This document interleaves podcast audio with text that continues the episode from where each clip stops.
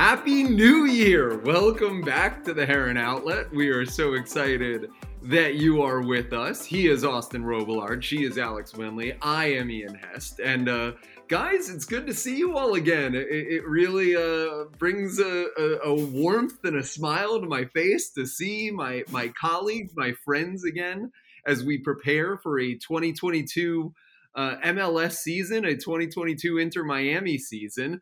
Uh, and, and, a lot has happened in our sort of winter break. The transfer window is open.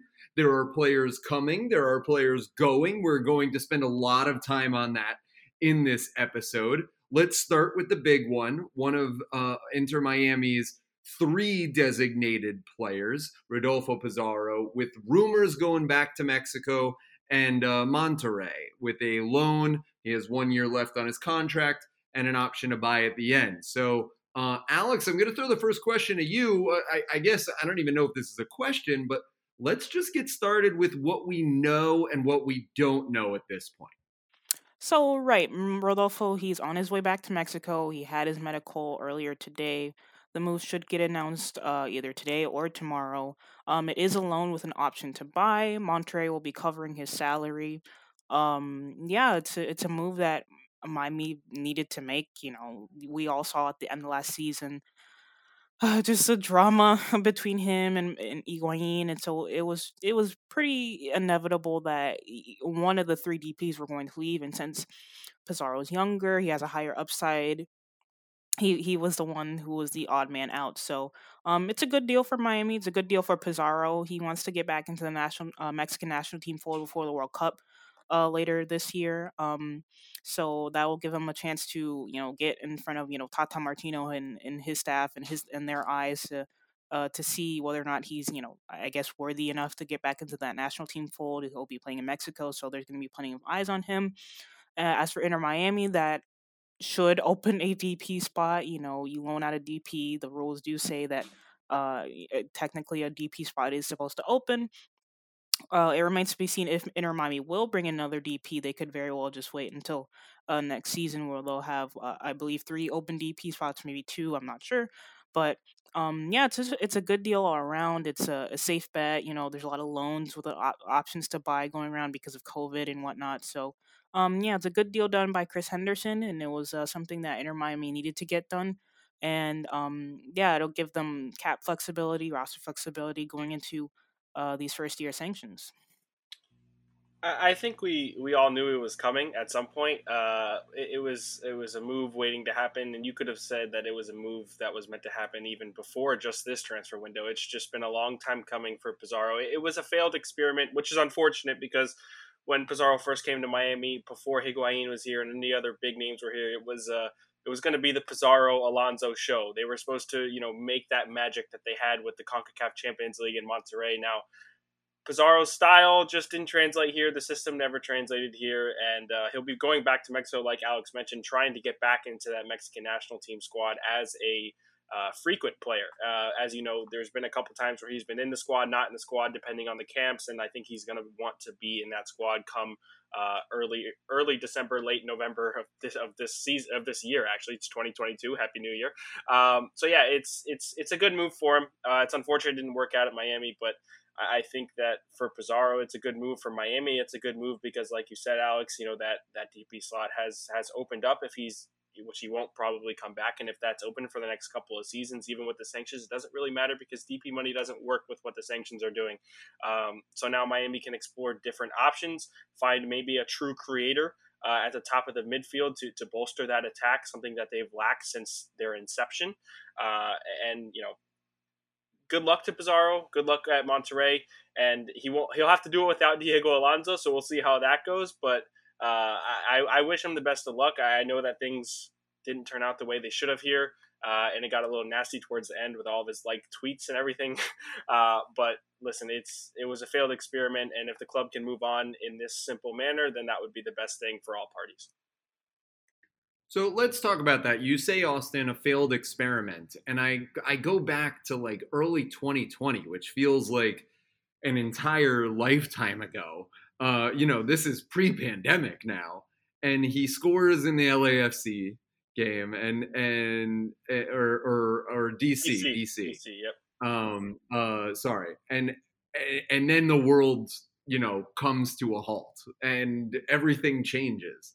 Um, is it fair to say a failed experiment? Because I I look at this guy as the first one and we're going to get to Lewis Morgan in a sec, who really, I mean, started every single match in the club's history. So I, I, I got sort of some flack for calling him the heart and soul um, of, of, the club, but I think that that's a, a, a fair uh, description of him.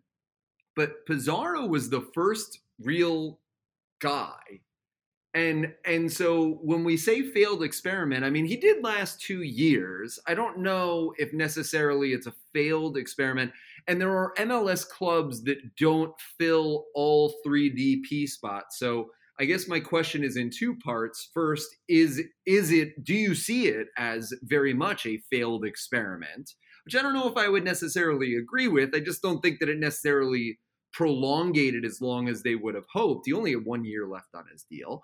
But secondly, do you even bother filling out that third designated player role, that designated player spot, given the sanctions? Yeah, I I would say it's not necessarily just a failed experiment on Rodolfo Pizarro's you know, just Rodolfo Pizarro. It was a failed experiment. The 2020 team was a failed experiment. Diego Alonso was a failed experiment. Pizarro was a failed experiment. All that, even though they made the playoffs. Right. remember, that's, even that's though they true. Made the and they, but they just didn't get to extend. They didn't, or they, they chose not to extend Alonso past that. And we know what happened with the front office in that time.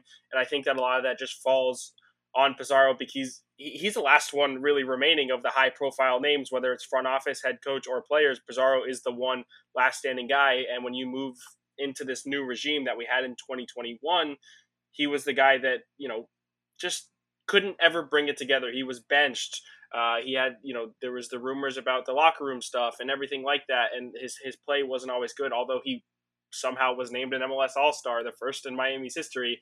Um, it, it's it, I don't think it's a failed experiment just on Pizarro. It's just how he was brought in with everything he was brought in that was all supposed to work together. That culmination of front office and head coach and player star player was all supposed to work together. They were going to get him a star number nine up top everything like that but then towards the end it just it didn't work. So that's what i would say. And as for filling in the dp spot i mean look, I, I, think Miami wants to be competitive, and it's not that every team that fills out all three DP, DP spots are competitive, right? There, there's not that doesn't always happen in MLS. You don't have to fill out all their all your DP spots to be competitive in MLS. However, I think Miami does need that because at the moment, I don't think they've since their inception they have not had the depth to put out quality starting 11s time and time and time again and I think that they are going to need some star player, whether it's a whether it's a number ten, whether it's another striker, because we don't know really what's going on with Higuain uh, in terms of a consistent goal scorer and playmaker too. Um, especially without his brother going to be on the team after he retired, I, think that you do need to bring somebody in that's going to to make some magic down here in Miami. Yeah, I agree. I think um, last year we saw Higuain play his best with uh, Federico, partly because he's his brother, but also because Federico is more of a creative type of uh, central midfielder that uh, could, you know, play those through balls and, and play those passes to uh, number nine like Higuain. So, um, looking at Miami's roster now, they don't they don't necessarily have that that X factor yet, and you know maybe bringing in another DP. Um, there have been some rumors about other players coming in, but you know, like the transfer market is very fluid, and you know deals collapse and whatnot. But I do think that if Inter Miami still want to be competitive, they're going to need to bring in either within the league or from outside uh, an X factor at that number ten spot, or they can switch formation to a four three three. Bring in another central midfielder that's a bit more creative. Uh, we don't know what exactly Chris Henderson's going to do, but I, I agree with Austin that they should look into bringing another uh, designated player to um, you know be that X factor because Pizarro he wasn't he wasn't that creative type, and uh, we saw on the pitch that you know how many times did him and, and just clash heads because uh you know Pizarro maybe wanted to drop deep when you know Higuain wanted to go forward and and vice versa. So um this next spot it'll it'll be a you know it'll be a guy that you know three four years down the line you can really you know build upon you know uh, look at Gregore last season. I believe they signed him to a five year contract. He's going to stay not only the duration of the the sanctions, but you know, um, into the future where they can basically have a, a real good spine of, of the squad. So, and we see these uh, recent signings, which we will touch on later, that um, they're definitely similar in, in type. They, you know, last season it remind me you know, injuries were such an issue. They barely had any depth. So we see guys like Mo Adams and uh, Ariel Lassiter and, you know, Bryce Duke coming in. You know, these are guys that can give you significant minutes, but, you know, can also come off the bench when needed to. So, um, but if Inter Miami want to be competitive, they should, you know, certainly look into bringing a DP. Will they do it? You know, that's up to Chris Henderson, the front office. I know there's two weeks till training camp starts, and I know that Neville probably wants all his players in um, you know, at the first whistle. So, um, yeah, it's good. Uh, these next couple of weeks are, are definitely going to be hectic, and um, you know, all those uh, questions that we raised will be answered within uh, the next couple weeks or two. Yeah, I guess I just I, I hesitate to think, uh, given the cap situation and given the the sanctions that are upcoming. I, I guess I just I hesitate to to wonder if you even just, just go ahead. You have one more year of Matuidi, you have one more year of Higuain, and and I just I don't know if it's necessary to to sort of you know start maybe just start to bridge that gap and and think about what the future is going to hold. This is obviously going to be the toughest of the two years uh, that they're going to deal with. So um, I, I guess I just wonder if you even wind up worrying about filling that third designated player spot after this. Let's talk about the sanctions. Uh, Inter Miami earlier uh, in the winter traded Lewis Morgan, started every match for the club, fan favorite, uh, was in the you know supporter section every game uh, and, and, really was a, a heart and soul guy of, of, the club. Traded to New York Red Bulls for 1.2 million dollars in allocation money, which, uh, if you're if you're unfamiliar with MLS and and TAM GAM allocation money trades, that's a heck of a haul. Uh, especially for a guy that regressed in 2021 compared to what he was in 2020. So a very good job, in my opinion, uh, from the front office to be able to get that sort of level. Uh, I, I, mean, I, I think, uh, you know, uh, sources told me earlier in the offseason that they maybe even taken half of that. Uh, so I, I, think that, that the fact that they got that for him is is really impressive uh, and very exciting that they were able to to get what they did for him. Let's talk about Lewis's impact on the first two years of Inter Miami. Obviously, we wish him the best. Not too much of the best that New York Red Bulls. Don't go beating us up. Uh, but but uh, a wonderful guy. Uh, always a pleasure to talk to. Um, a real, really, you know, had had his troubles figuring out that right wing back in 2021 had that trouble, uh, but was always a team player, always willing to do what it was. And let's just give him the, the credit that he deserves and uh, you know, pay homage. I don't I don't want to make this like his funeral or anything like that, but whatever his time at, at Inter Miami was and, and what he meant to the start of this club because it was it was truly special. Yeah, it, it was it was really special. I mean, he not single-handedly got this team to the playoffs in their inaugural year, but he was the key factor in getting this team to the playoffs. He was the team MVP in 2020, and when you have a player like that who can make such a big impact, somebody who didn't, you know, nobody really expected to have that kind of impact when he first came in, uh, to get this team to the playoffs, the the good memories that he had in 2020. Um, they'll never be forgotten. That's for sure. That they're always going to be a huge part of this club. And as for 2021, you know, it, it, was evident that he did regress, you know, as a player, but he, he regressed in his position as well. He was dropping down more as a defender. But it, you know, what didn't go unnoticed was how much effort and passion he put into every single match that he played. And even though he wasn't up to the same quality as he was in 2020. Fans noticed how much of an effort this guy put in uh, week in and week out. And I say week in and week out, and I don't hold that lightly because, like you said, Ian, he has started every single match in the club's history. and that is not something to be taken lightly. I don't know if there is a player uh, in MLS who has started for an expansion team for every single game in their first two seasons. Um, that's probably a number that you'd have to look up. I, I it, would be tough, and it was over 50 games or around 50 games, if I'm not mistaken, and even that number alone um, is a lot to start in a row. So you know, for Lewis Morgan, unfortunately, this trade had to happen. Uh, it's to get that allocation man- money back from the sanctions, but I think the trade uh, gives Lewis a lot of respect to like it's showing a lot of respect to Lewis because this was the guy that Miami could actually get money for that was on the roster, especially within the league. I know there was probably a lot of interest for him within the league, and you know this this this this trade shows that he was you know a big a big money player. He was he was the guy that was worth the most on this roster in the first two seasons, and I mean, uh, wishing him all the best. Always a class act on and off the field. I'll always hold in memory uh, in Nashville after the three no playoff loss when we lost. Um, he walked over to the fans, took off his jersey, gave it to a little girl, and I've never seen someone smile so much in my entire life. And she held that jersey so near and dear to her the entire time. I'll never forget that. Um, but yeah, eh, Lewis Morgan, thanks for everything, and I can say that for every single fan of this club and analyst and anybody who's just around the club, everybody would love to say thank you. I'm sure they already have, and all the best in New York.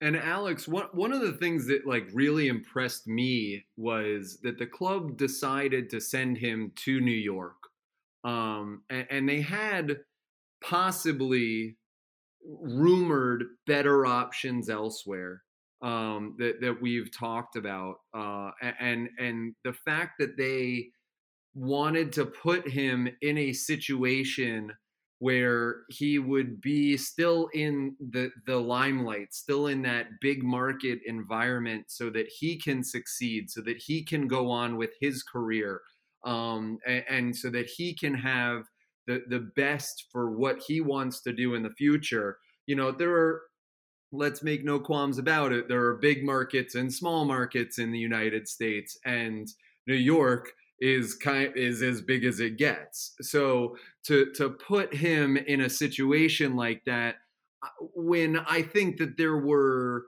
other opportunities where he could have gone to other places and and and the club still goes and says thank you not only for everything that you did but also for what we want to see you do in the future as a representation of these first two years. I think is admirable of the club and also of Lewis.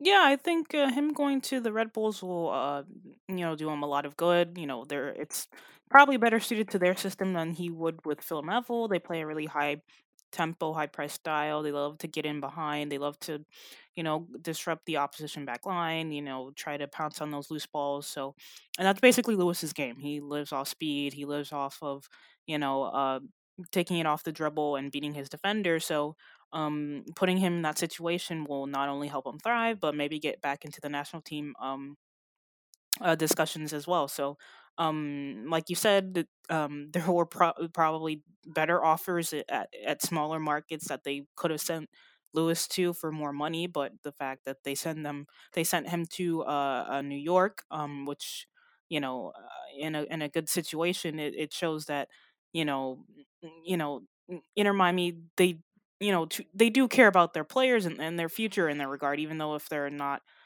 still with the team, they want to put them in good situations where they can maybe succeed, maybe not too much, maybe not against Inter Miami, but where they can still succeed and and and have a good career. I will say that um, trading Lewis Morgan, uh, I've seen I've seen some fans complain about you know why did they trade their best winger, uh, all that good stuff. Um, but financially, Inter Miami f- physically could not keep Lewis on this roster because he was just making too much money.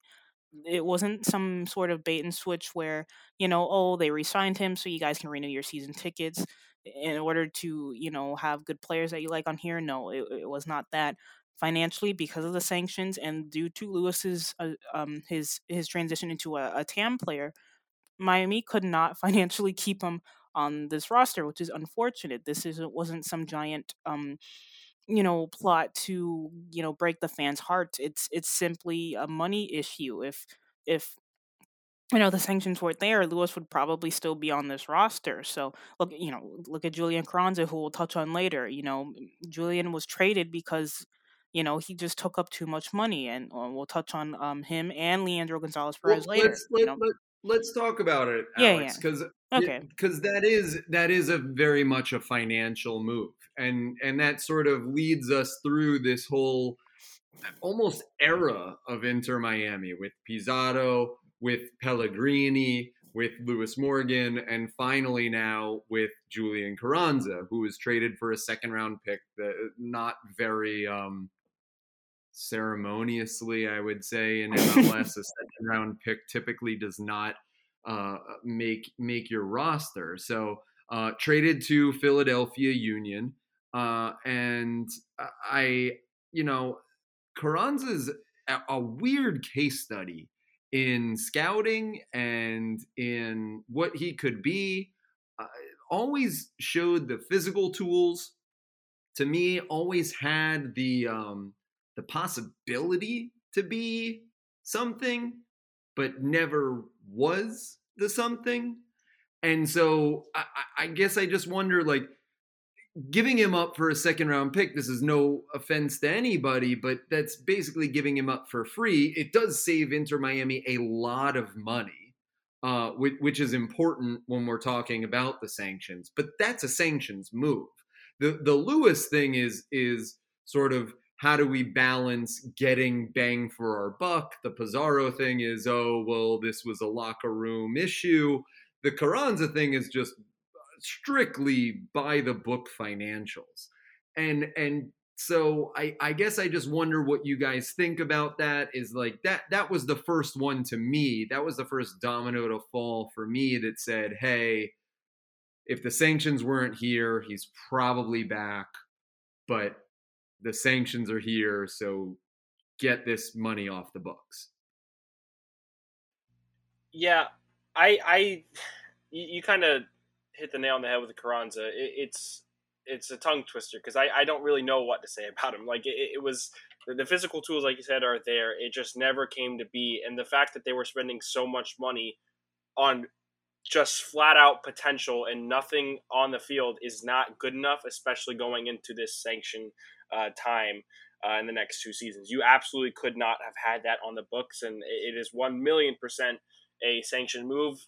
If the sanctions weren't here, do I think Carranza would still be here? I'm not totally sure. Is that a project they're looking to ride out? You can't really, you don't really know because the potential for you know Miami to have more money is all lost with the sanctions.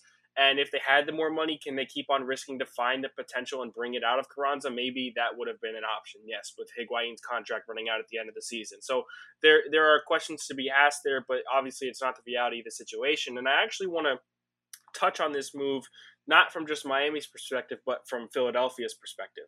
Look, they're not a team that spends a ton of money on big money players. They they they don't, and they like to build through the academy, and they bring in all these young players from their academy, which they do so so well at. Um, Brenden Aaronson, for example, and his younger brother, both coming from the from the academy. I mean, they don't spend the money like they don't spend Carranza money. And now that they're getting this guy just on a loan, just to see how it goes, with an option to buy, just to see how it goes while his contract's either running out this year or at the end of the next season, it's a very low risk, high possible ceiling move for Philadelphia. And if it ends up working out, Miami fans don't get upset because we know that, you know, it did not work here. If it works in Philadelphia, I quite honestly wouldn't be surprised.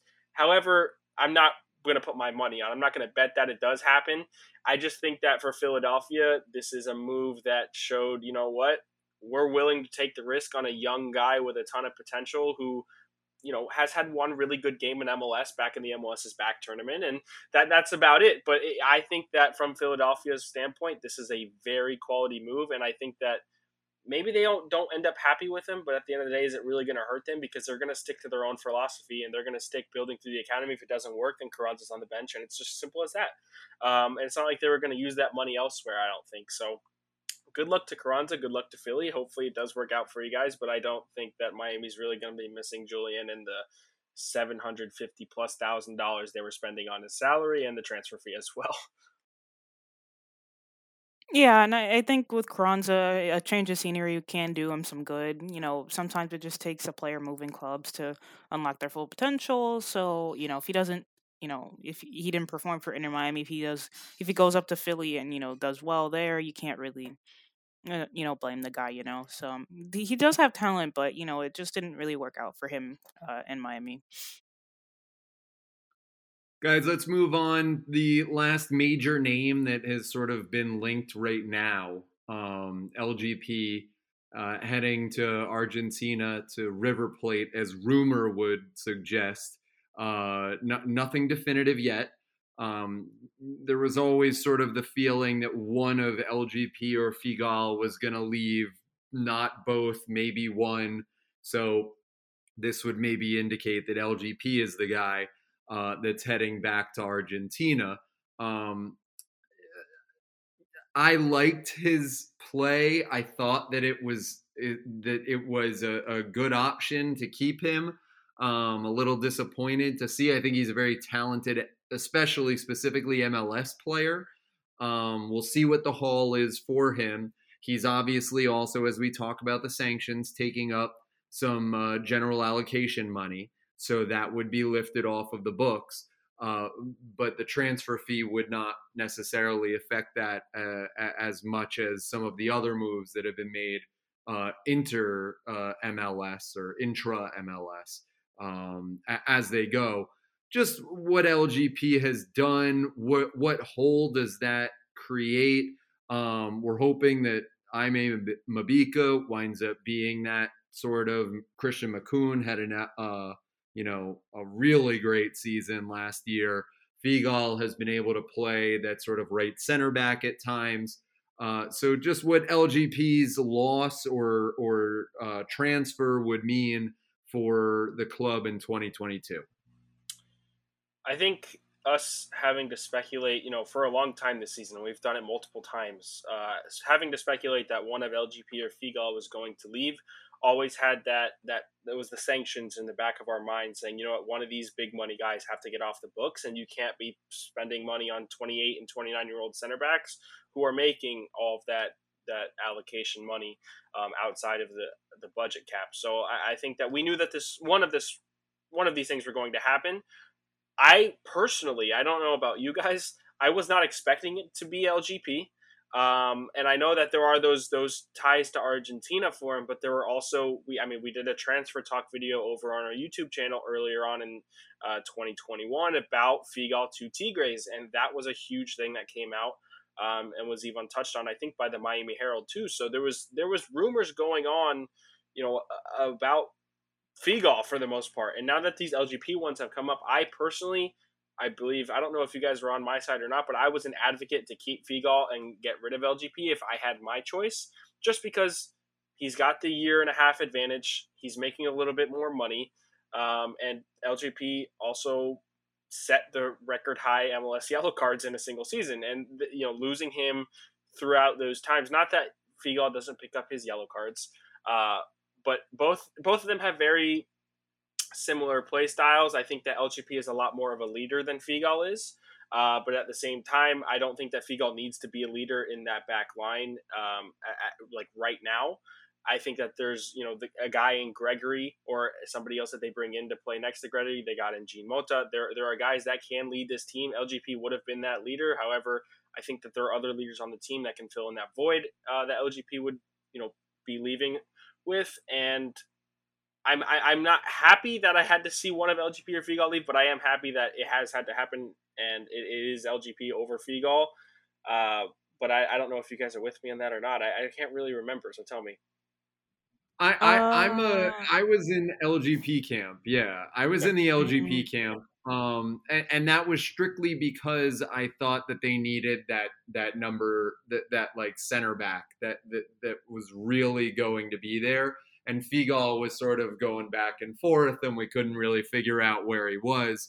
And there was the rumor that he was leaving. But I, I totally understand that point, and from a financial standpoint, it makes sense as well. How quickly can we trust Makoun to be that that that center back?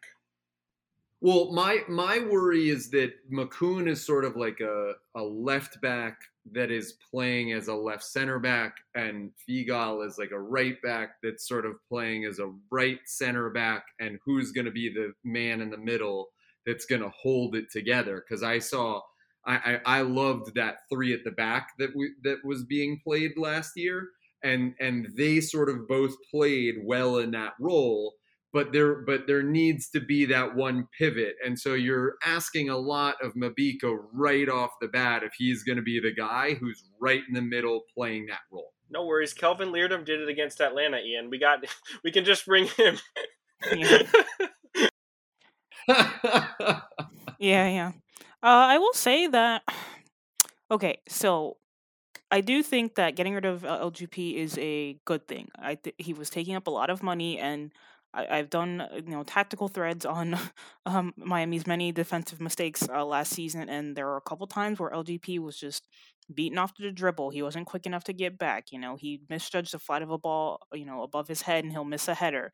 You know, he'll pick up a stupid yellow card. He'll he'll um I don't know if you guys remember, but the NYCFC game, one of the goals was directly because he played into uh he tried to play a ball through and it it didn't reach it, its intended target and I think it was Castellanos or someone picked it up and they ended up ended up scoring. That's not to say that Figal isn't mistake prone, but LGP we've seen it so many times him just get caught out of position, needless yellow cards, you know, and he's not quick enough to get back. And while I do believe he is a fantastic defender, and playing in that back three did hide a lot of those weaknesses with pace and whatnot. I think just solely because LGP is older, he's on a lot more money. Figal is younger and he does have a higher upside. And plus, I think they got rid of LGP solely because Christian Makoun took that jump and was good as good as um he was last season. I think they felt comfortable enough getting rid of someone like LGP because Makoun was so good and he's on significantly lower money and we know that you know, watching Christian, he is a starter. It's just really who's going to start next to him next season. Figal, Mabika, you know, there's Ian Fray, uh, Shawcross is still up in the air. They've been linked to other center backs, but right now, I, I think this LGP move was solely because pro- uh, progressed so well that they felt comfortable enough to saying, okay, this is our this uh, Makoun is, can be that guy for us heading into the future. Um, now with um, with to Ian's point about that back three, I, I, I don't know if you guys uh, were listening or, or whatnot, but I, I do believe Neville did say a couple times that he was trying to like transition back to a back four. I'm sure they'll play a back three depending on the team, but um, you know that flat back four, I think you know we'll talk about the incoming players you know they specifically they're they're bringing in players to play either a 4-3-3 4-2-3-1 so um yeah it's been an interesting off season so far it's not over but um you know outgoings like LGP, it you know it gives a pretty pretty bit a pretty big indication to where this uh, roster and how this this roster is going to you know shape up come February 26th. And you know, guys, like I, I don't think that they're necessarily done with their business of leaving. Um, and, and, that that's something that we'll keep an eye out on as we go through as as the transfer market starts to pick up as we start 2022 but I want to talk about who's coming in. Um, the team did sign real fast Victor Ulloa. Um, they, they, declined the contract and then re-signed him to a different deal. We'll we'll see what what the numbers are on that. Uh, but the big one so far, Jean Mota from uh, from Santos in Brazil, uh, signed until 2024, and uh, definitely set the tone for a lot of the other moves that we're going to get into in a sec on everything that they are uh, about to do. A lot quicker of a pace, a lot more aggressive of a of a um, like just the pacier action. They want to they want to play more on the floor, less of those diagonal balls that we talked so much about last year. More on the ground, more quick, more one touch and turn, more more go, more width. Let's progress and uh, he really started to set the tone. I, I, was impressed with watching him in the Brazilian league. I have a, I have a good buddy who uh, is a Gremio fan, so I get to watch him every now and then. Uh, so I, so I got to watch him, and uh, a very very quick and and, and Brazilian tiki taka sort of style, Alex. That, that I think is is uh, indicative of a lot of the players that they've started to bring in. Yeah, John Mota. I know I did a, a you know a tactical breakdown on him, and I know Santos fans were kind of jumping on me for saying, "Oh, he's bad," yada yada. But you know, like I said earlier about Carranza, sometimes players just need a change of scenery to fulfill their their full potential. Now with John Mota, this move is directly because you know Matuidi has just we've we've talked about it so many times on this show. Matuidi is just you know he's getting older and he's regressing, so bringing in another left-footed uh, center midfielder who can play as a left back, you know, if need be, but he is a central midfielder by trade. You know, it, it shows that versatility that you know, eh, um, you know, Inter Miami likes and and players. You know, look at guys like Joel who could play pretty much uh, anywhere you ask him. Um, you know, guy, uh, Inter Miami love guys like that. So bringing in Jean Mota to play as alongside uh, Gregore in a double pivot or a midfield three, it, it gives Miami more speed, more mobility. Um, you know better vision in in, in Mota, and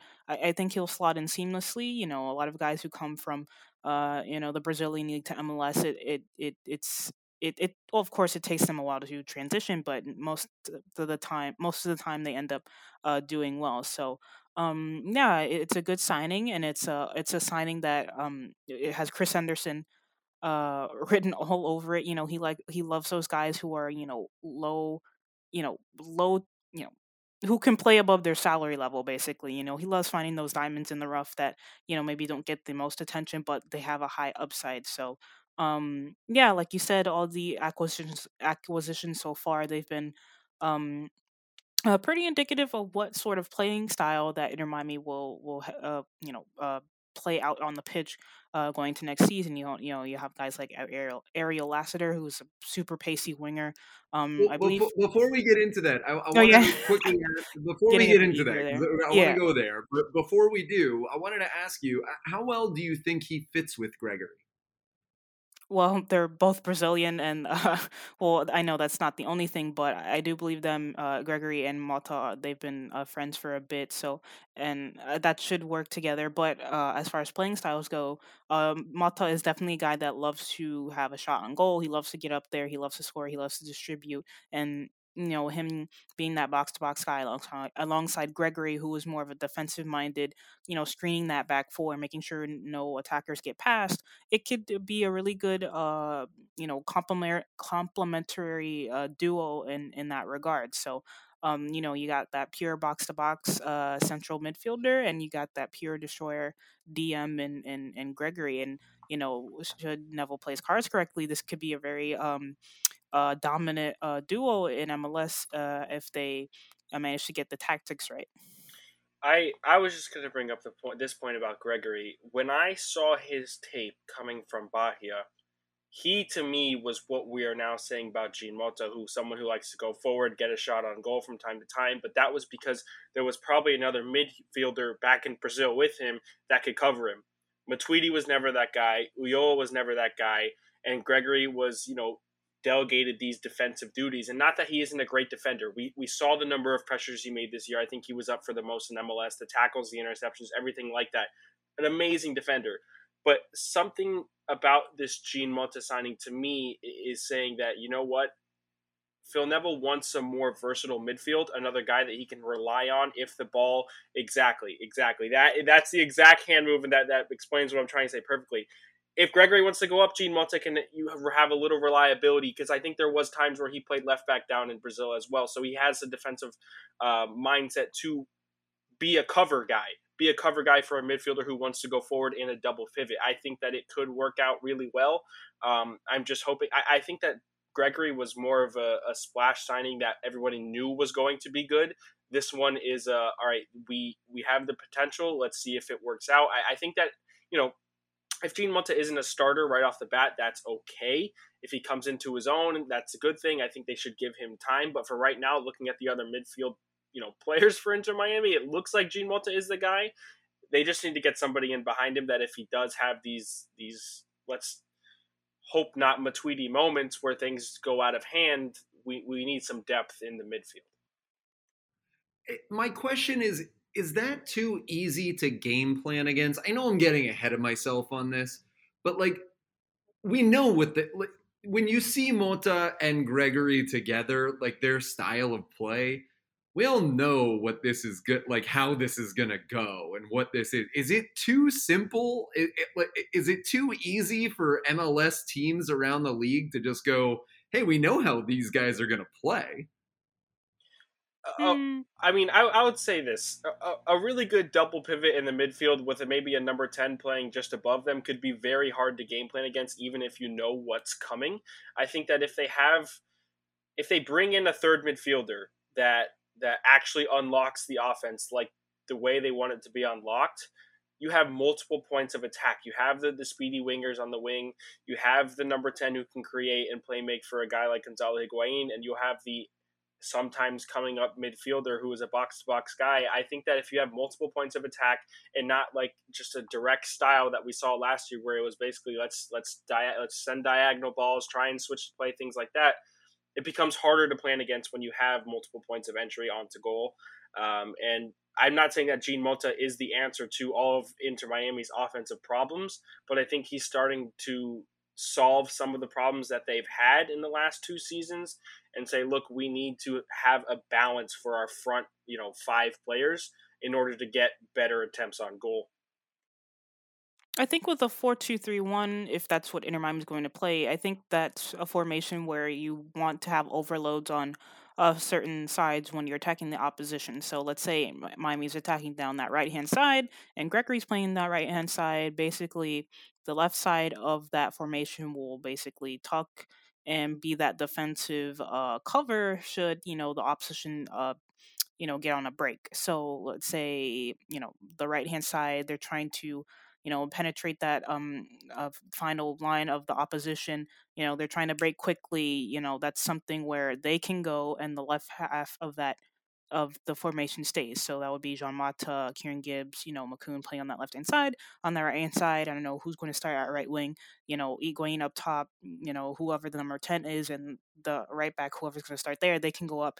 You know, play quickly, and they could still have that defensive defensive shape with uh, Jean Mota and Gregore you know you have two mobile double pivots who can play that shift of you know it's basically soccer 101 you stay i go you, you, know i stay you i stay you go. So um it could be very balanced if played uh, correctly but you know as we saw with inter miami uh, in periods last season they just didn't have the personnel to have that balance because like i said Matuidi regressing not quick enough you know lgp out of position you know, just uh, Pizarro playing as a striker instead of a creative number 10.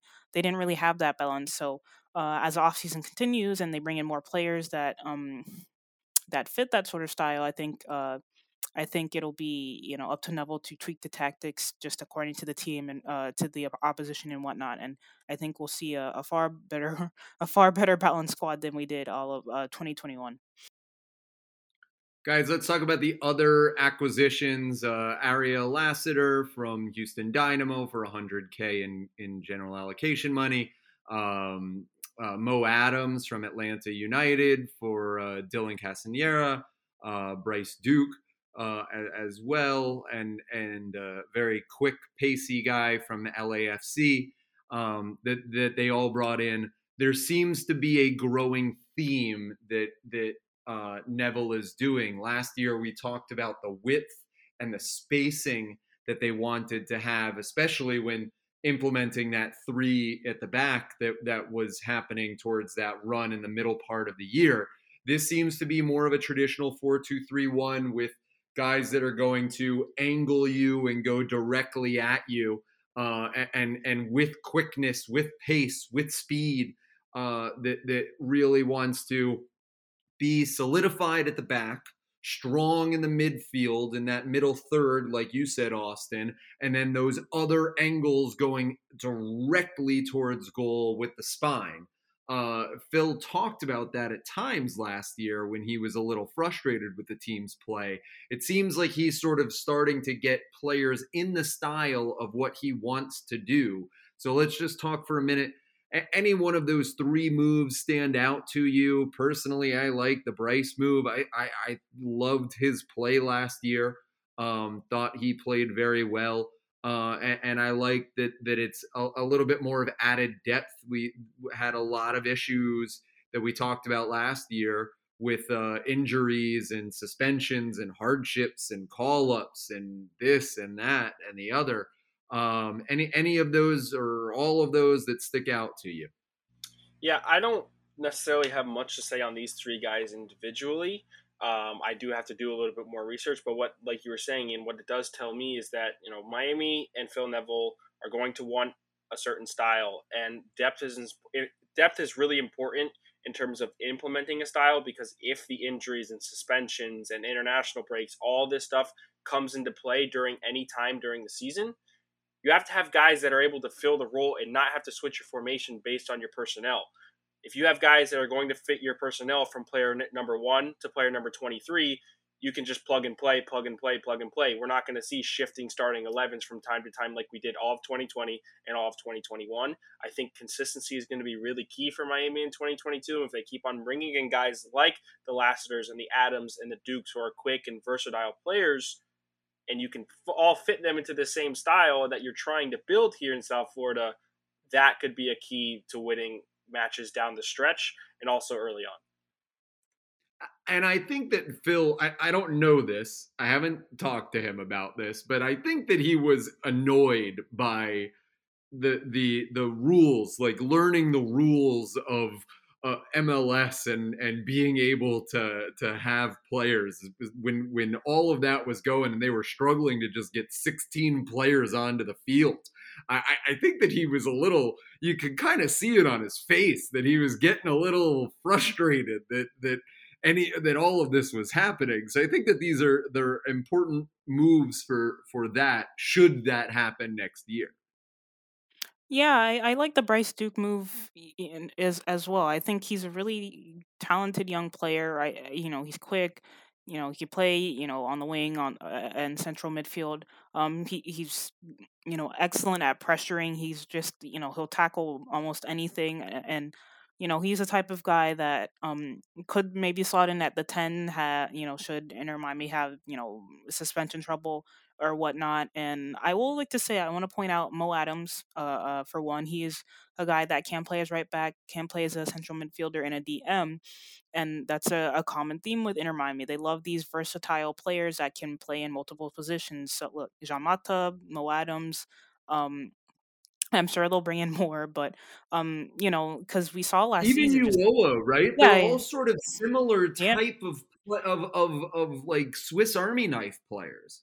yeah, and that's important to have in MLS where you know travel, you know, heat, cold, you know, just you know what uh, I think Inter Miami they're going to play away to Seattle for the first time. I think it's going to be such a like a long journey. Of course, they're going to need some help and, and depth, and you know that's how you win in MLS. You win by having you know good you know backup players. You know it's it's such an a physical physically unforgiving league that you're you have to rely on you know that you know that um that second guy up, that third guy up, because you know Gregore's not going to be able to play every game. Jean Mota's not going to be able to play every game. Christian Makoun, he'll get called up to Venezuela. He won't be able to play every game. So you you need those guys like the Mo Adams and the Lassiters and the Bryce Dukes to to fill in when your starters aren't always available. Guys, I want to move on to the rest of free agency because, uh, like Alex, you said, uh, Phil probably wants his roster at least not not necessarily set, but at least more of an indication of what this roster is going to look like by January 17th or January 16th. Um, and, and, you know, this was one of the best free agent classes in MLS history. MLS free agency is very new to the league.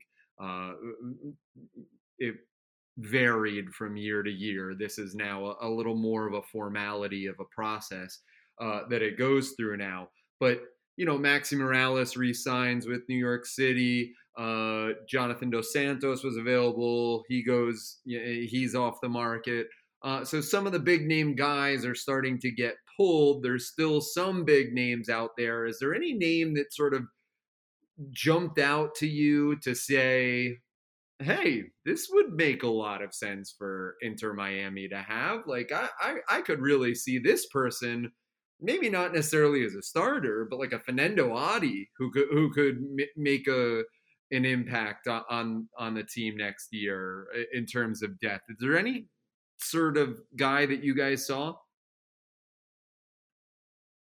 Mm, I I I think you know this is a loaded question because there are tons of um uh, guys in MLS who are a bit you know journeyman and they can they can fill in in certain spots, but um I think you know Kekuta Manneh from um I don't know what was the last team he was on. I think it was Austin FC. You know it was, yeah Austin, yeah, yeah. from Minnesota, So yeah. is he a, a forward winger? He could you know come off the bench and provide that you know burst of speed in the last twenty minutes of games. You know that could be helpful for Inter Miami. Should you know if they're deadlocked zero zero or they need a goal, they can bring on someone like Kekuta and you know, he could go and wreak havoc. And uh, um, I would have to double check his salary, but he, I don't think he was making that much either. So I think that would be a good shout for Inter Miami. You know, those are a lot of good options for them. I, I do think that um uh, we touched on it earlier in the pod, but I, I would like for them to get another central midfielder. I, I I do think Gregore is prone to yellow cards, and I just you know the idea of Matuidi, you know, I don't know. I, I would just feel more comfortable with them getting another DM or central midfielder. It could be a young uh, DM like a, a Bryce Duke or a, a, you know or what have you. But they should go after another central midfielder. Um, I know Chris Henderson is you know scouring you know not only the globe but also other MLS teams to see you know who can fit into that. But um, yeah, Kekuta Manneh would I, I, he would definitely be my pick, and I do think that um they they need another winger. I don't know if that's through the draft, free agency, or they're going to bring someone in, but um there have been some reports about you know ex-TFC player Erickson Gallardo who didn't really um, you know he didn't really uh, pan out for them. He, he needs a change of scenery. He's also one of those quick wingers like Ariel Lassiter, so um that could be another option for Inter Miami over there too.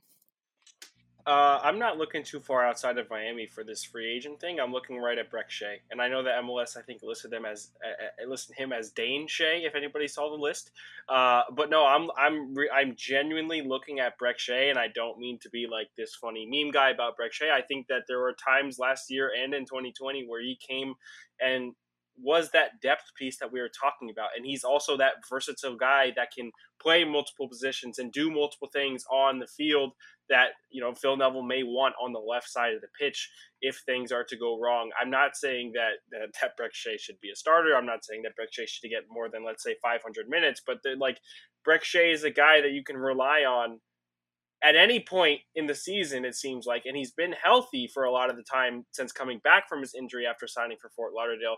He's been healthy and available and ready, and that's like the number one key to being an MLS player is being available. And Brek Shea's available. I think that he would be extremely cheap. He might not even break the top 20 in terms of salary if you're really thinking about it, so it wouldn't even go towards the budget for me, Brek Shea is a guy I think that they should bring back because he, he can provide depth in ways that a lot of players can't necessarily. He provides um, stability, he provides reliability, and I think uh, for for him being a probable cheap player, it's a really good option for Miami to, to look at. And no, don't look too far outside of it because I know you need better starters. I know you need to improve that starting eleven. Uh, but there's a guy that you know, and there's a guy that a lot of fans love around the league, especially now in Miami, in Brek Shea. And I know that he's set up here with his family. His kids are going to school here, everything like that. I'm sure he'd want the move as well, and I think that you'd be able to get a bargain for him. Alex, let's talk real fast. MLS Super Draft coming up. Uh, Inter Miami has the ninth overall pick. Uh, an MLS mock draft came out uh, earlier this week said Sofiane Djeffal, the the midfielder, like you mentioned, they were looking for from Oregon State. Um, probably the, uh, the the consensus that I would probably think that's just like a kind of a smart pick. Uh, I I like Farai Mutatu from Michigan State, a, a very tall or very uh, sorry, a very like quick uh, forward that that that, that wants to kind of get in that like Marcus Rashford type uh, sort of player. Um, I, I, think if uh, Ousseyni Bouda falls to them, then that that's a dream scenario. I, I really I wonder how his combine goes. Uh, you know, we sort of don't know a lot of this stuff with with COVID protocols uh, like we normally do, and with the combine not being down here in South Florida, used to be in Fort Lauderdale. So uh, we don't normally get to see these guys as much anymore. Uh, I would love Bouda personally. He would be if, if Inter Miami had the number one pick, he would be my guy. Um, but we'll, we'll see. He, there, there's talk that he might be falling down the draft board. Um, is there any name of those or any others that jump off the the, the list for you?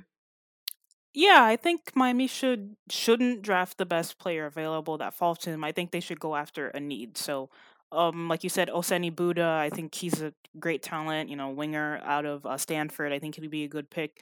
I don't know if he'll fall that far. I, I don't know. You know, the draft is so unpredictable. You, never know what you're gonna get. But I, I do like the Sofiane Djeffal um move. I think I, I was watching some of his his clips earlier, and I think he he looks the most like plug and play pro ready out of all of these these these guys.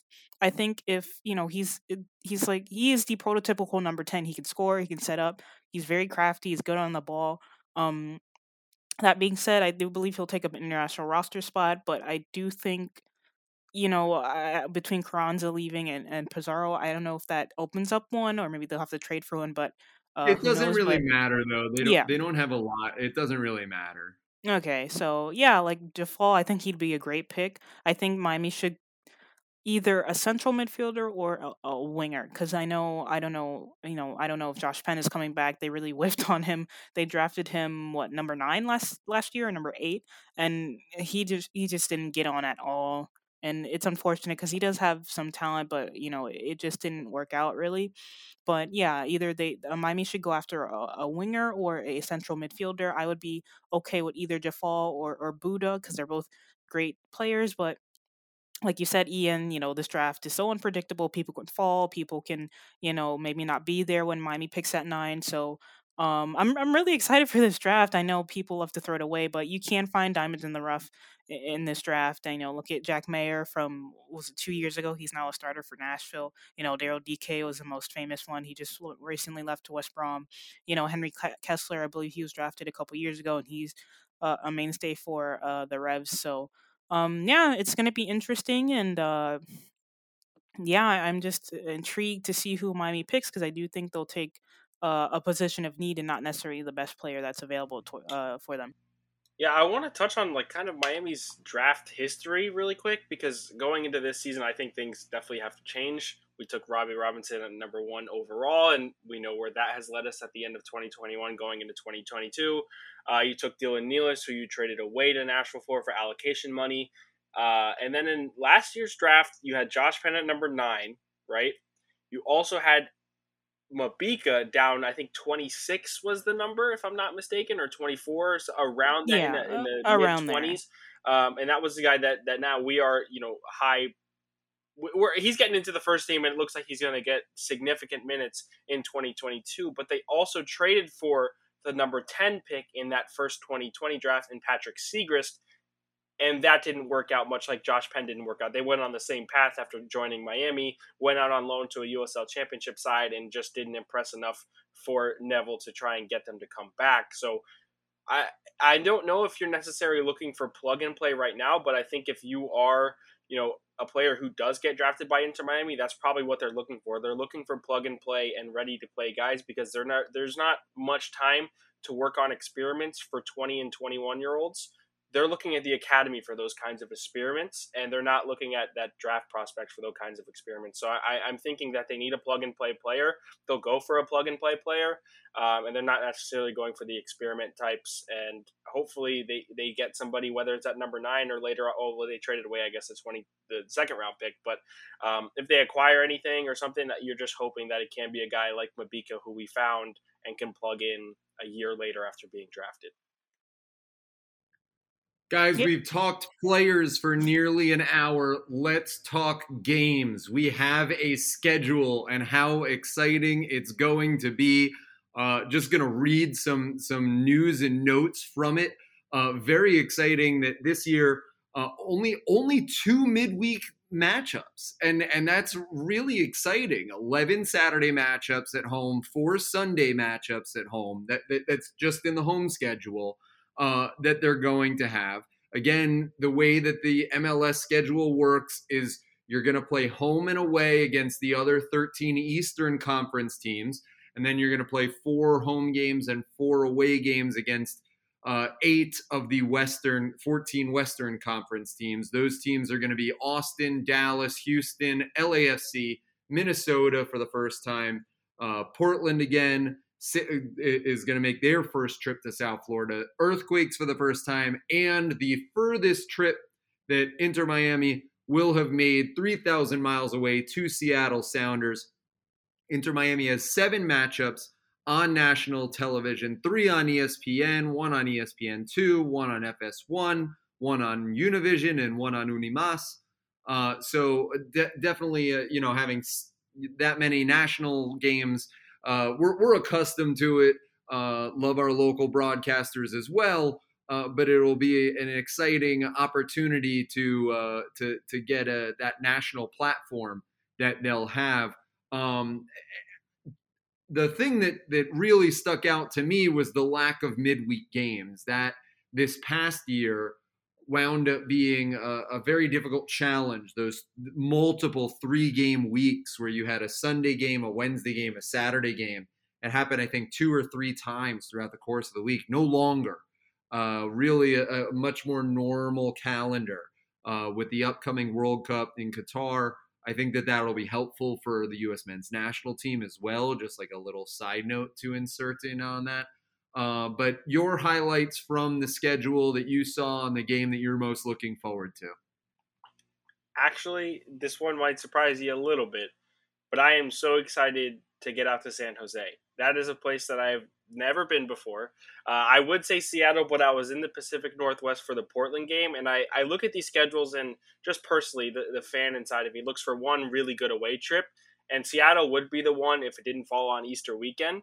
Uh, but the San Jose one in August, yes, it might be a little hot, but getting to go to the Bay Area around that time, I think would be a really good trip for any fans that want to make it out. But also San Jose, a team that you mentioned we have not played before, I believe. Wondolowski retired, so we wouldn't get to see him. Uh, but they're, they are an enticing team. Uh, Cade Cowell, for one, is a player that I, I look for young players I like, like to watch for, especially on the U.S. men's national team radar. Uh, so I'm, I'm looking forward to the away trip to San Jose personally. Yeah, I'd have to say um Austin away and Charlotte away. I think those are, you know, of course in Charlotte's case they're the newest expansion side. Uh, you know, North Carolina, it's a great state. Um, you know, I've been there multiple times. I have family up there. Um, maybe I can get to that game. Who knows? But uh, yeah, I'm really looking forward to Charlotte away. I know every expansion team that has come after Inter Miami. I've been curious to see, you know, how they've transitioned to the league. I know Inter Miami's launch was a bit of a mess, so I always compare them to Inter Miami and what Inter Miami could have done differently, what they these teams have done differently. So Charlotte uh, is one of them. Austin FC. Um, I've I've been following them since their inception. They've got a really interesting squad. There's a couple players on there that I've talked about, and we've all talked about. You know, you know, wanting to you know bring them here to Miami. You know, Alex, Alex Ring. Ring. Alex Ring. yeah, not, Alex Ring not is for he's DP one of money, them. not for DP oh, money. True, true, true. Austin did just sign him to a new DP contract, so not for DP money. Jon Gallagher is one of them, but I think he's happy there at Austin. But um, yeah, Austin FC and, and Charlotte, I those are the two games I'm really looking forward to, and of course Seattle away uh, Seattle. Um, you know, um, it's always been. I think it's even before Inter Miami came into the league. I, I think I would automatically turn on Seattle matches because because I I just liked you know their soccer and their jerseys were cool. So um, I loved watching them, and you know, of course, the Derby match uh, against Orlando. Orlando have had a bunch of outgoings. You know, Dike's gone, Mueller's gone, Nani's gone.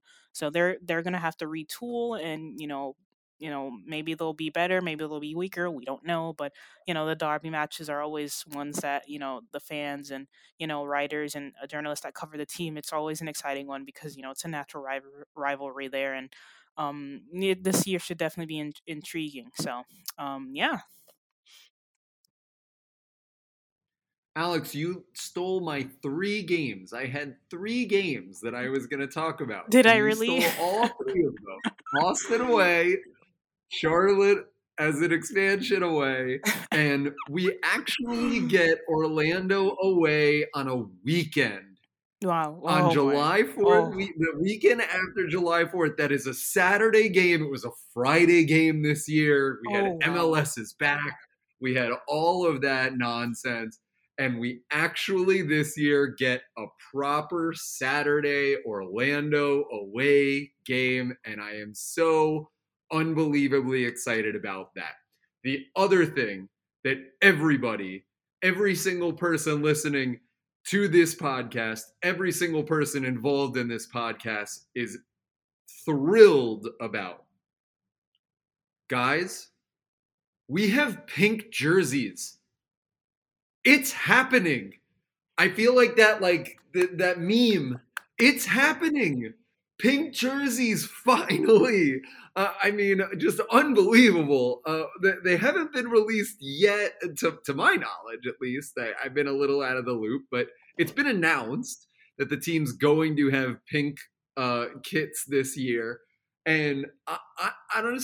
I, I've never been so happy about a kit before. Alex, you texted me earlier today about Tottenham's kit because I'm a Tottenham fan as well, um, and, and their cool jerseys. But like, I, I was so excited. The fact that this team is finally going to be represented by its color, that the Herons will come out in pink it, it's it's weird to just feel that way and want to express that um and and just have that excitement what was your initial thought when you heard that the that there was finally going to be pink kits in 2022 a, joy you know it was just it was uh, it was just long overdue i don't know what they were thinking with going with this hair and white thing I don't know. I know maybe they wanted to go like you know Beckham played for Real Madrid. Maybe they wanted to go with the royal white thing, but you know it's it's Miami. You needed to you needed to have that pink kit, and it's and not the clear pink that they had uh, earlier in in um in their like in 2022 they had this really clear pink that looked almost white on TV. No, this is going to be a a darker pink that is you know very visibly pink, an all pink kit, and yeah, it's it was just a matter of time. Uh, it also, you know, like I don't know if they're gonna pair it with like dark shorts or pink shorts, but it, we could have an all pink kit, you know, with the the shorts and socks too. So um instantly one of the more recognizable brands in MLS in MLS if that happens. But yeah, I was just I was excited and um I even went looking for like Adidas templates, you know, how they have like templates for jerseys. I was looking to see, you know, if they had like pink templates, but I couldn't really find anything. So yeah, it's definitely going to be a surprise. I don't know. We did see some, you know, like heartbeats in the back, which could be an indication of the uh, what do you call it like the the, the the the details but yeah it's it's, it's exciting and um, i'm definitely looking forward to seeing that jersey launch. Well austin i have the practice pink kit because the practice one was always pink so I, I, I have that one that i wear but um I, I just the fact that it's gonna be on like like the pink and black you know that there's that that chant you know, oh, pink and black, pink and black, pink and black, black. The the the, the um, uh, fans chant. The fact that the, that that's they're actually going to come out in the pink and black is so cool.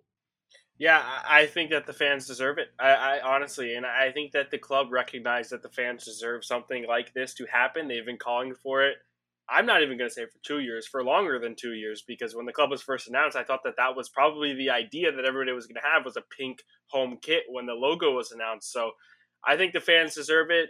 I, I think we at the Heron Outlet deserve it. And I know, I mean, we're all super excited about just a pink kit, which is crazy, just the home kit. Uh, but no, man, it's it's it's going to be awesome, hopefully, and I, it's going to be so recognizable, like you said, Alex. And I'm sure that that's something that you know is behind the idea. And you did mention that little heartbeat thing. I saw that that was a big like in all the branding and the marketing that they've been doing behind the kit. You see these little heartbeats, and they keep saying it's the heartbeat. The fans are the heartbeat of the club, and so I'm assuming there will be some kind of pattern. We know that they like to do those little tiny patterns inside the jersey. I believe you know. They, well, there was La Palma right? And then there was also, I think, in the initial two kits, there were the actual like interior logos printed all over the kit, like with the little two herons and the M or something. So maybe the heartbeat is the next thing. I think it could work well, especially with maybe black XBTO like outline. I know they got a didn't they get a, a, uh, sleeve sponsor as well? Another like black print to put on there. So I, I, think that this could be really, really, really slick. I hope they keep it pink and black. I'm sure they will keep it pink and then away to be black. Um, and then they reverse the colors on both sides. So black with pink, pink with black. I think it could be awesome. I'm I'm so excited for it, guys. Let's uh, before we go, just talk about a couple of international friendlies that are going to come to DRV PNK Stadium. Uh, shout out to our producer Andres, who uh, Colombia's taking on Honduras coming up on uh, January 16th, uh, upcoming, and uh, I, I, hope that he'll be uh, wearing the the the tricolores, and uh, I'll I'll be at the Canada Guatemala game supporting my Azul y Blanco um, Guatemalans, and so uh, just the, the you know just international football coming to uh, DRV PNK Stadium, always a good thing. Something that, that the community deserves, something that we are always encouraging um, the, the rich diversity of our uh, South Florida community and uh, the South Florida soccer community that we have. And the ability to just host these matchups, I think it's really a special thing for us.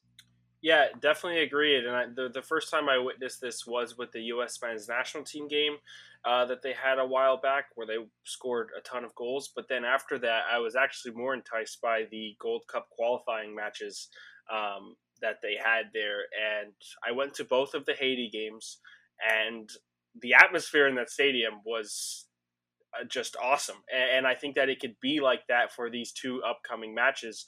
Um, and it wasn't even just about like the Haiti games because they were playing three games in like in quick succession. So you saw fans leaving, a ton of fans leaving from the countries that were playing previously, a ton of fans coming in towards the end of matches for the next game coming, and the passion and the pride, the, the diversity that's here, it brings all that passion and pride to DRV PNK, to the soccer community in South Florida. I know that that's like something that Jorge Mas is huge on. So having these um, international friendlies is just is just showing that Jorge Mas does care, and and hopefully, I mean, you know, they can keep on doing things like this. But I'm sure the the Colombia game and the Canada Guatemala game would be just be an awesome time. I'm hoping I get to go out, but but we'll see. Well, it's cool because they used to do those games at the old Orange Bowl, those those Gold Cup games and the friendlies. They used to do it at the old Orange Bowl. Then they did it at FIU. And now the fact that Inter Miami at DRV PNK Stadium is able to host this, it's it's really an interesting way of connecting the club to the gateways of the Americas. Yeah, and I think that's a fitting for Miami. It's pretty much the gateway to you know Central and South America. So, um, yeah, there. I don't think there's any other you know better place in in the United States to host these games than than DRV PNK Stadium. So, yeah, I'm looking forward to it. Um, yeah, and I know this is, you know, it's four years out, but, you know, the US will be hosting a World Cup in 2026. So this is like a mini sort of primer four years on. You know, eventually, four years from now, we're to have the biggest sporting event in the world literally in our backyard. So, World Cup fever. This year we have Qatar, and four years we've got the US. So, um, yeah, I'm, I'm, I'm just excited for international football to start coming back again uh, you know, consistently. I'm really excited for the U.S. and the World Cup, and yeah, these friendlies are just a like a primer to to all of that. So I'm I'm super excited. Well, guys, it is good to be back. Happy New Year! A a World Cup year that we start and we will finish the year with, uh, as we are very excited. But a lot of Inter Miami talk that we will have here on the Heron Outlet in the beginning or in the interim throughout this 2022 year. You can follow us on our YouTube channel. You can follow us on Spotify, Apple, Google, wherever you get your podcast. Uh, and, uh, you know, a lot of exciting stuff to come here in 2022. Happy New Year to both of you. For our producer, Andres, she is Alex Winley. He is Austin Robillard. I am Ian Hest. And we will see you again this time next week.